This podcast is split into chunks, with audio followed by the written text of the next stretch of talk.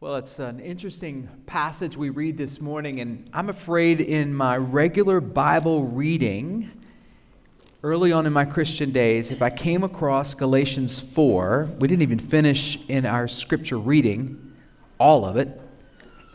But if I came across in my early days Galatians 4 and saw all these nuances and twists and turns there, I think, yeah, okay, where's a good life verse here, right? Where, where's the one little verse I can hang a hook on?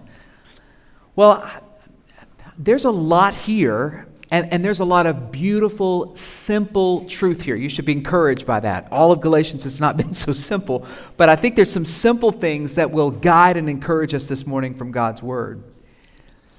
Paul's tone is changing here, finally. He's been very theological, he's been very doctrinal, and he's been very like, no, no, no.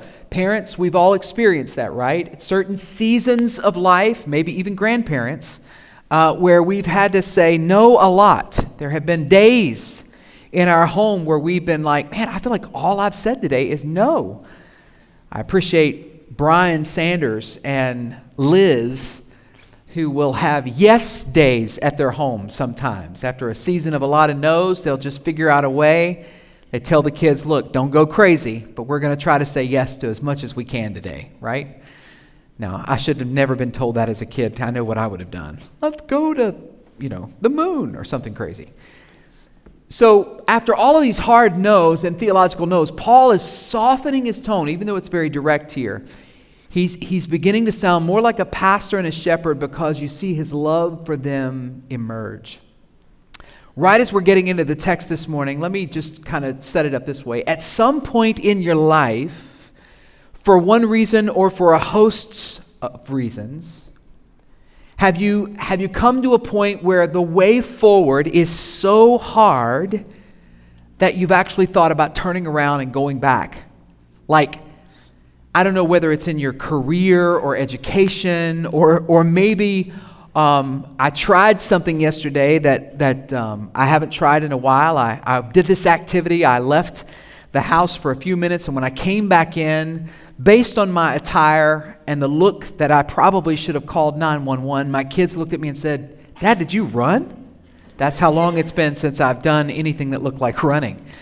I said, Well, I, I did something that kind of qualifies, maybe, somewhat. I, didn't nap right? So I was doing some physical exercise. But but you hit a wall. Have you ever done that? So you're whatever it is, you're exercising, you hit a wall, and you think, oh, it'd be so easy if I just stopped or went back. Maybe it's in relationships that that's come about. Maybe it's even your walk with Christ, where you just look and you're like, okay, I'm done with the easy stuff. The way forward is harder. And, and the thought comes, it would be a lot easier to turn around and go back rather than push forward. But we know that's a lie. Because if you go back, like if you go back, you got to start over. You got to go all the way back, like your brain's playing tricks on you, and that's where the Galatians are. Their, their, bla- their brain is playing tricks on them. The, the Judaizers, those people that have come in and said, no, no, no, you've got to go back and do all these other things that you're not doing, that, that even though Paul said you were free from, you've got to add these if you want to be a real kind of Christian. And there are folks saying that to us today in the Christian world for sure. But, but Paul is perplexed. He, he, he loves these people and he wants to hold their hand and show them, watch this, how utterly ridiculous and illogical and unintelligent and unoriginal it is to think they can turn around and go back to bondage. Does it sound familiar? Remember when we were studying Exodus? Shortly after Israel left Egypt in bondage, I mean, they, they said they, they came to this difficult transition in the wilderness and they were like, man, I wish we could go back to Egypt. You ever thought about when they said that? wait, you want to go back to being in bondage and being slaves? That's what you want to do? They, they actually told Moses, Would that we were back in Egypt. We want to go back. It's too difficult out here. We'd rather die in Egypt than go through this hard thing here. So, as we come to the very beginning of our passage this morning, I'm going to give you this first header that kind of captures these first three or four verses. Here it is, very simple. Don't turn back. Don't turn back.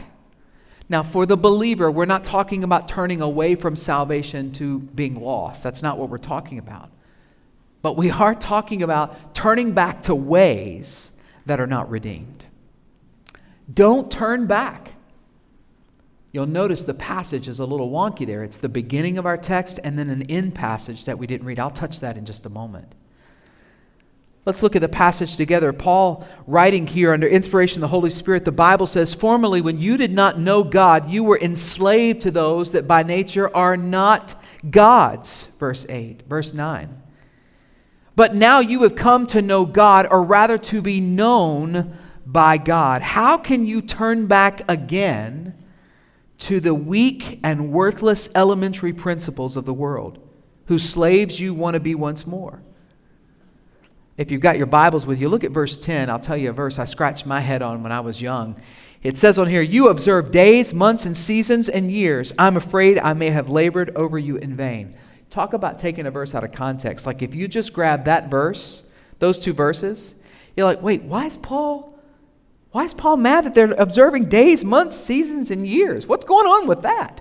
Obviously, there's more to it than just a surface reading. What he's talking about is they had gone back to pagan rituals on the calendar and Jewish rituals that the calendar demanded that they do in an effort to please God.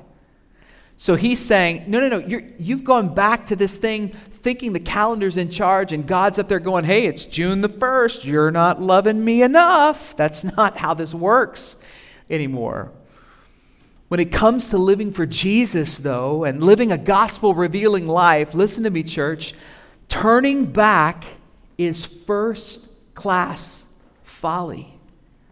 I love that little phrase from Todd Wilson first class folly. He gives some guidance here to keep them from turning back. Here's the first little point. He says, Remember who you were before Christ. Remember who you were. What does he say about that? He says, You were enslaved. They were enslaved to themselves, they were enslaved to the world, enslaved to the enemy, enslaved to a broken system. The writer of Hebrews says it's now obsolete because Christ has come. They were enslaved and they were also against God. Now, they may have not have thought of themselves as enemies of God, but he's saying, look, remember, this is who you were. You had no knowledge of God in a biblical sense. You had no intimate relationship with God. Why would you want to go back to that? Remember who you were, friend. When you look around at your friends who are not in church and not trying to live a God honoring life, and they seem to be, quote unquote, getting by or enjoying their little slice of life, and you think, man, I to, I wish I, I, I. No, remember who you were. You were outside of the family of God. Remember that you, before Christ, you, most of us at the time really just ignored God or kept him at a distance. We liked setting up our own rules. We followed our own desires, our own priorities, whether they were religious or secular. We kind of made it up as we went along, like they did in Judges. Everybody did what was right in their own eyes, like we're doing today in culture, where it shifts every 10 minutes. There's some new rule to obey, some new group that you can possibly offend, and some new way that living the Christian life is categorized as hate speech. Remember who you were outside of God. The Bible calls this rebellion and sin.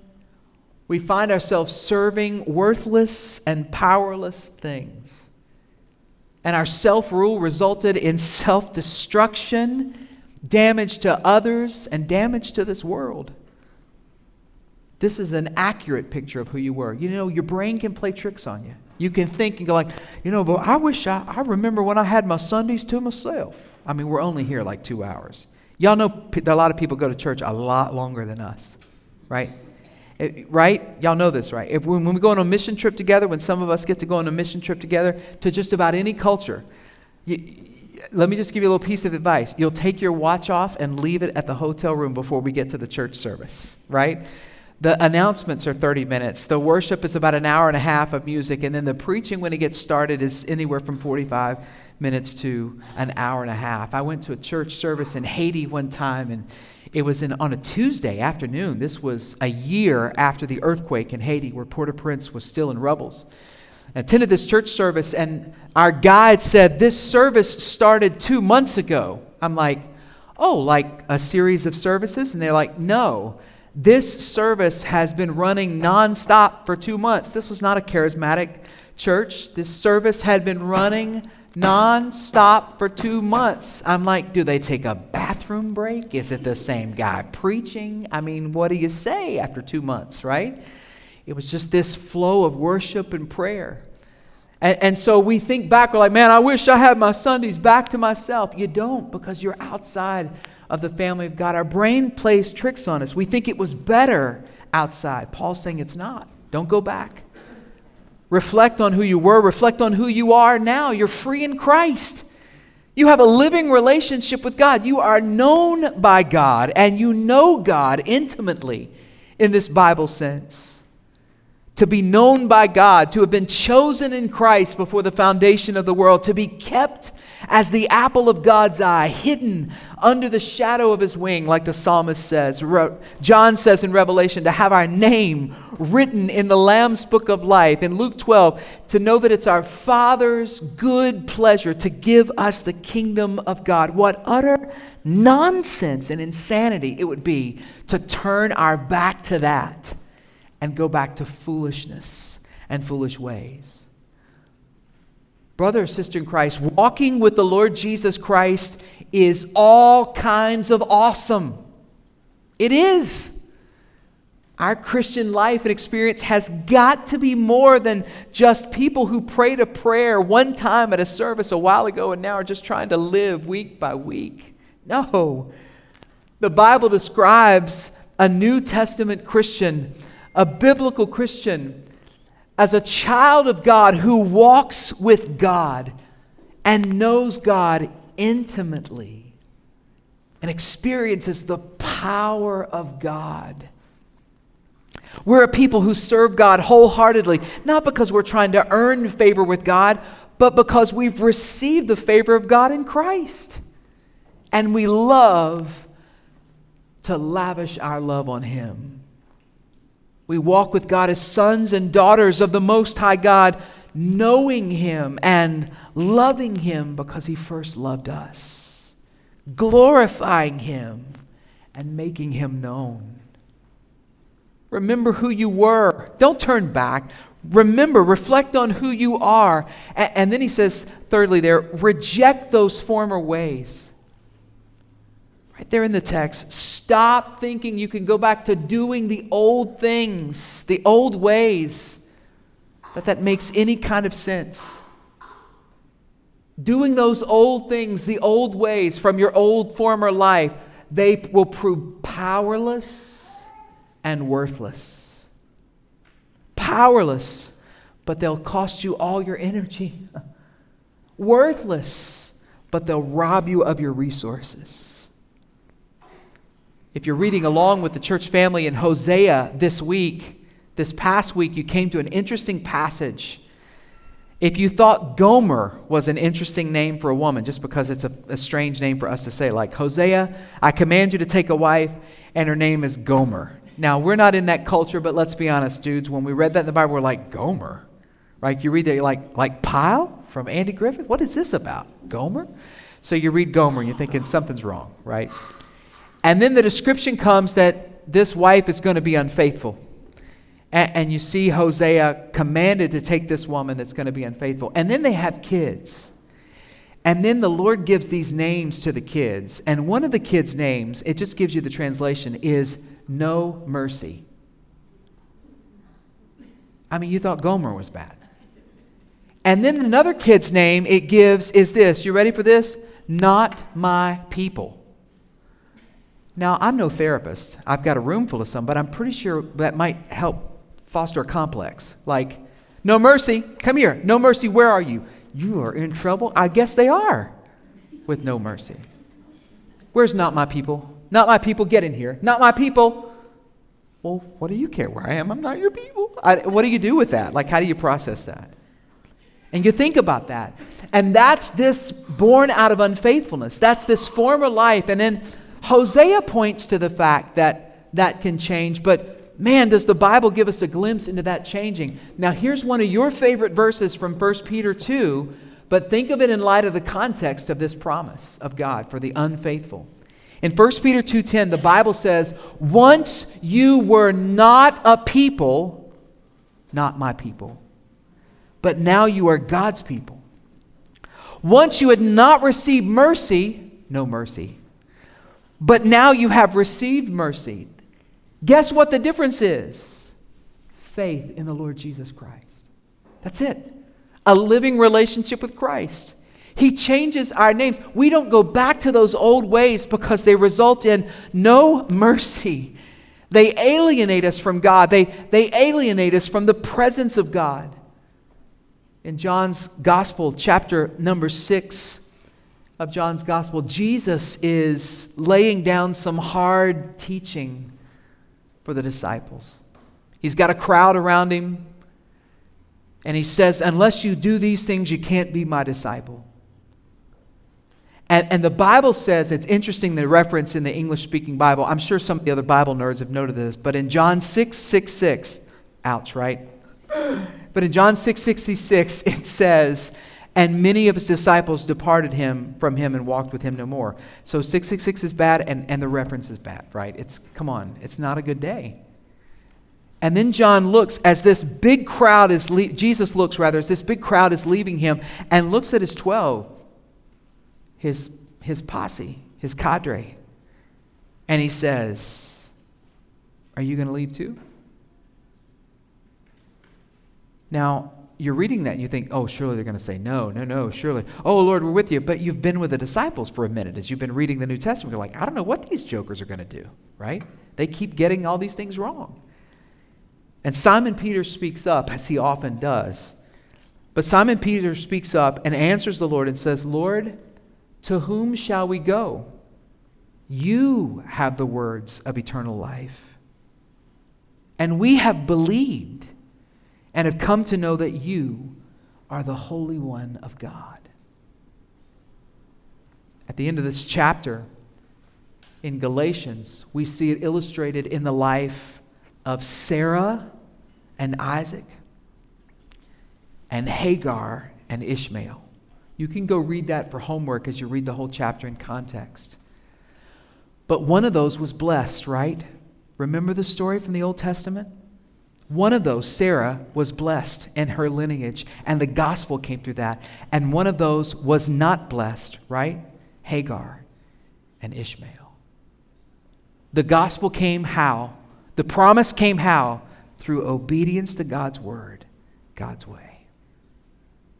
Not going back to the old ways and trying to figure stuff out and make stuff happen on our own. Don't turn back. Don't turn back to your old ways. Remember where God brought you from. Don't turn back to your old ways. Think about who you are in Christ now. I was counseling a brother just this past week who's really going through it. I mean, it's one thing after another falling apart in his life. Seriously he's dealing with something, and then something else he's now dealing with, and then a family member's dealing with a crisis, and then another family. I mean, and this was in the course of three days.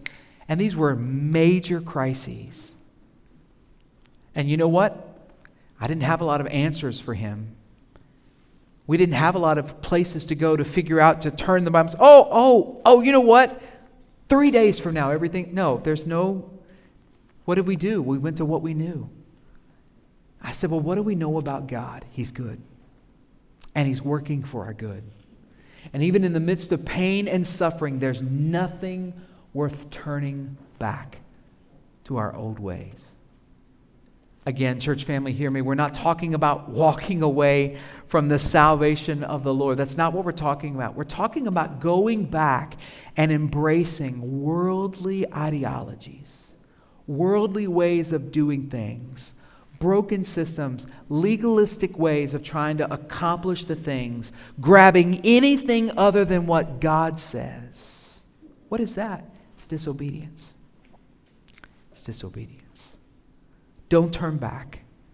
There's nothing but disaster and alienation from God when we turn back. You've come too far. That's Paul's desire for there. Let me hasten. I, I wanted to spend a little bit of time there, but let me give you the remaining observations, some hooks to help navigate you through this text. The second thing, when we come to the second part of the passage here, it, I, I've categorized it this way. Ready? Trust God's word. Trust God's word. Paul describes in this passage that when he came to them, he preached the gospel, and it was very difficult for him to preach it because he had such a physical malady he was dealing with, it made them uncomfortable. But they still received him with great joy. And then he says, But now you've turned cold. I mean, you're ready to stone me. I'm still preaching the same truth I preached when I came earlier, but something's changed, and it's you. You've changed. God word, God's word hasn't changed. So, so let me just let me summarize this, this passage here with a couple of points for you. When Paul showed up, it was very difficult for him. At the beginning of this, in verse 12, he says, Do like I do. I want you to be like me, imitate me. So here's what Paul did he trusted God's word even when it was hard to live. I'm going to ask you, and I think the Holy Spirit will empower us as the people of God to trust God's word even when it's difficult to live out. We've got two extremes facing us in the church today as we try to figure out how in the world we're going to engage the culture around us. One is to live in such a way that we distance ourselves so far from non Christians that, that we don't even ever have any meaningful relationship with those who are lost or conversations. And then you've got the other extreme where we, we so identify so closely with those outside the faith, we're indistinguishable from them. Nobody would know we were a Christian by the way we live and talk and respond and act and consume. Paul did a great job of living out this tension beautifully. In fact, he says in another passage in the Bible in 1 Corinthians 9, he says, Look, I, to, to the weak I became as weak, to the strong I became as strong. When I was with these folks, I would do their customs, and these I would do this. I wouldn't violate my conscience or violate Scripture, but I would knew how to be where I was and speak to the crowd that was in front of me. We would learn well from that. Paul says, I did all this in 1 Corinthians 9:23 for the sake of the gospel that I might share with them in its blessings. Let me say something quickly. We'll get to more freedom as we get to chapter 5, but Paul used his freedom that he had in Christ not for selfish gain, not for reckless consumption. Paul used his freedom for the sake of the gospel. So, so he's calling the Galatians, and God is calling us to trust God's word even when it's hard to live out. You know, sometimes you come to church and the sermon says, Man, I'm so uplifted, I feel like I could just float out of here and sing the hallelujah chorus. Life is grand and I'm in charge, right? Other Sundays you leave limping. Man, that was rough. He was stepping on my toes, he was crushing my feet. That was awful, right? Same truth. Trust God's word when it's sweeter than honey on the honeycomb and when it's a sword that cuts away some of the things we need cut away in our life. Second, trust God's word when it's not popular to hear. Can I just tell you? Newsflash the word of God is not real popular to hear right now in our culture and society. And unfortunately, the data shows that it's getting less and less popular in our churches, from our pulpits. Uh, there's a, a, wonderful friend here this morning. I don't want to embarrass her, but she was on a mission assignment distant for some time. And I remember she had gone to a church service with some friends, other missions friends, and she left the church service kind of disillusioned and came back. She said, There wasn't a whole lot of scripture there. I attended a, um, several events before, and, and even at a conference where a guy was speaking to pastors and noted that the guy speaking to pastors who were there who by confession loved God's word and wanted tools to study God's word even better, right? Looking for tools to put in our tool belt. He spoke for 35 minutes. He was at minute 27 before he quoted the first passage of Scripture. And he just quoted it out of necessity so he could get to his other points.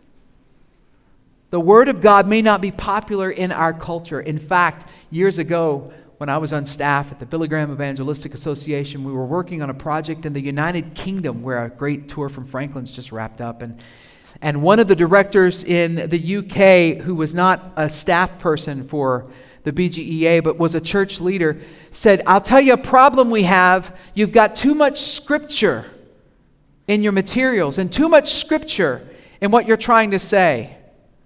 You, have got to understand in our culture, the Word of God, God's Word is toxic, and I'll never forget it. Without missing a beat, one of the, one of the men of God in the room said, You got that right. It's toxic to sin.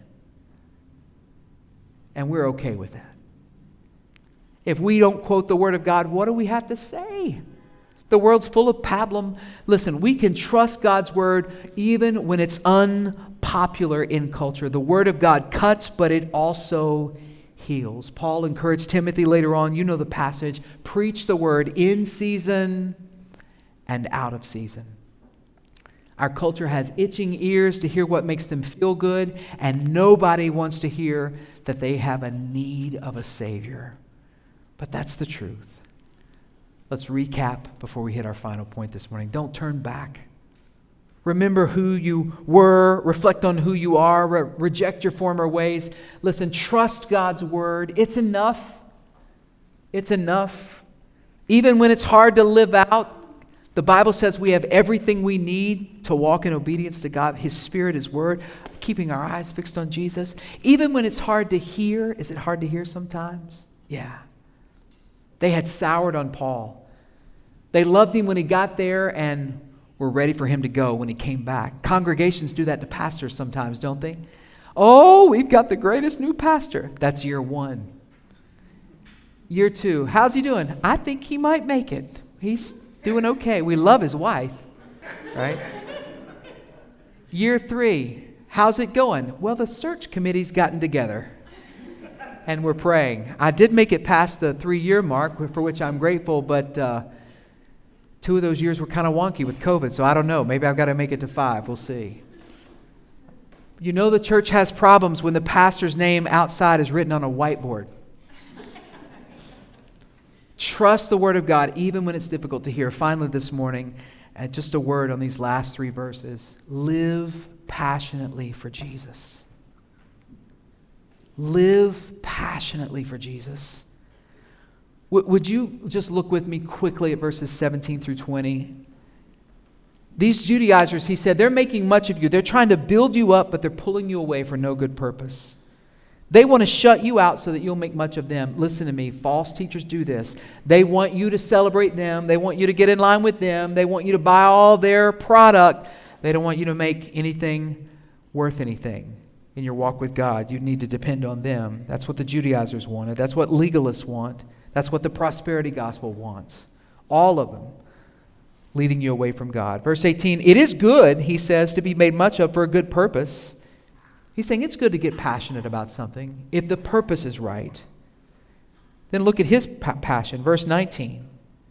I'm in anguish of childbirth until Christ is forming you. He is passionate about their walk with Christ. He's passionate about being with them, verse 20. He wants to be with them and present with them. He's perplexed about them. When I use the word passionate, I want to say this to my Grace Covenant family. We're family. I love you. This may sting a little bit, but I'm with you. I'm right in here with you. When I use the word passionate and we talk about faith, um, some of us get nervous. Some of us think of the hyper emotionalism that marks a lot of churches that describe themselves as passionate. When we think of passionate churches or passionate worship, our mind goes to the extreme on one end. Let me remind you God wants spiritual fruit, not religious nuts. But we can overcorrect. We can get so concerned, though, and, and so concerned to avoid being labeled those things that we overcorrect. Christianity, yes, has satisfied the highest intellects for centuries, but it is not chiefly intellectual. At the same time, it's not a glandular religion, it's not based on feeling, but the New Testament is full of passionate, expressive acts of worship and devotion and love that mark the common experience of the believer. Now, many of us get nervous over me saying that word passion that many times in a church service. I get it. And we say we think on the side of reverence. Well, reverence, well, in the Bible, reverence doesn't mean always quiet. and, and lest you think I'm calling for extremism, you know me well enough, I'm not calling for that. But I am saying this we're passionate about some stuff. Some of you are very passionate about sports. We've, we've seen you.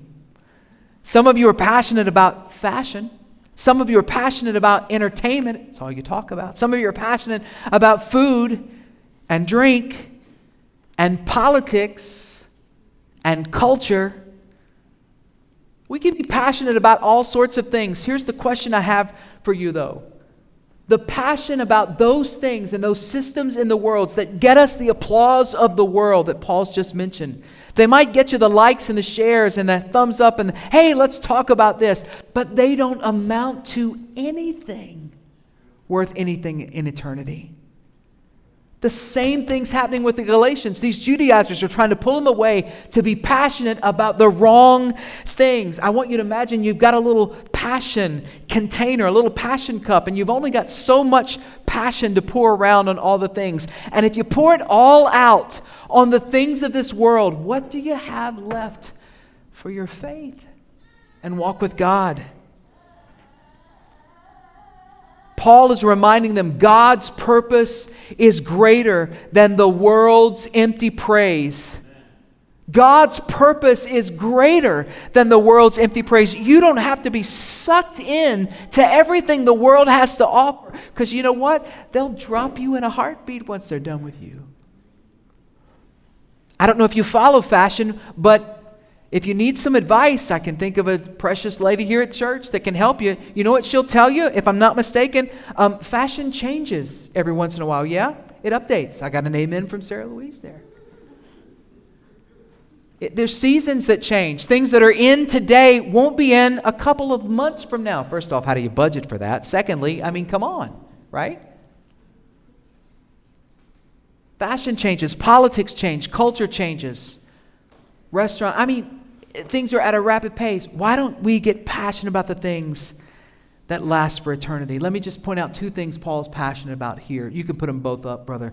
He's passionate that they would be conformed into the image of Christ. He says, I want Christ formed in you. Remember, He wants Him formed in me. He's already said in Galatians, It's not I that live, it's Christ living in me. I've been crucified with Christ. My life is not my own. I've been bought with a price. I want to live so that the world sees Jesus in me.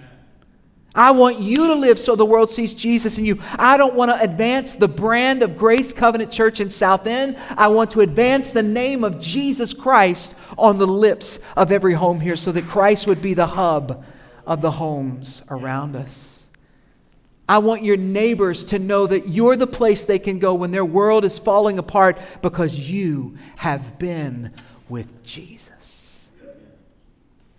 He's passionate to be conformed to Christ. And in the same verse, verse 19, I think you can make the case that he's passionate to see others set free by Christ. The only way, Brother Doug, if you'll step over to the piano for just a moment, the only way that we can, I title the message, Grow in Grace. The only way we can do that is if we follow God's word and surrender and submit to God's Spirit. And like the songwriter says, fix our eyes on Jesus. And let the things of this earth grow strangely dim. Jesus said in John 8, If you abide in my word, you're truly my disciples. You shall know the truth, and the truth shall set you free. This is the gospel. This is sinners being set free from sin, sinners being set free from Satan, sinners being set free from themselves because of the life, death, burial, and resurrection of a Nazarene named Jesus from the other side of the globe. Don't turn back.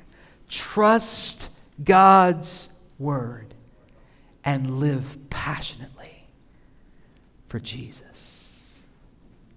How will you ask God to help you live this out? Let's pray.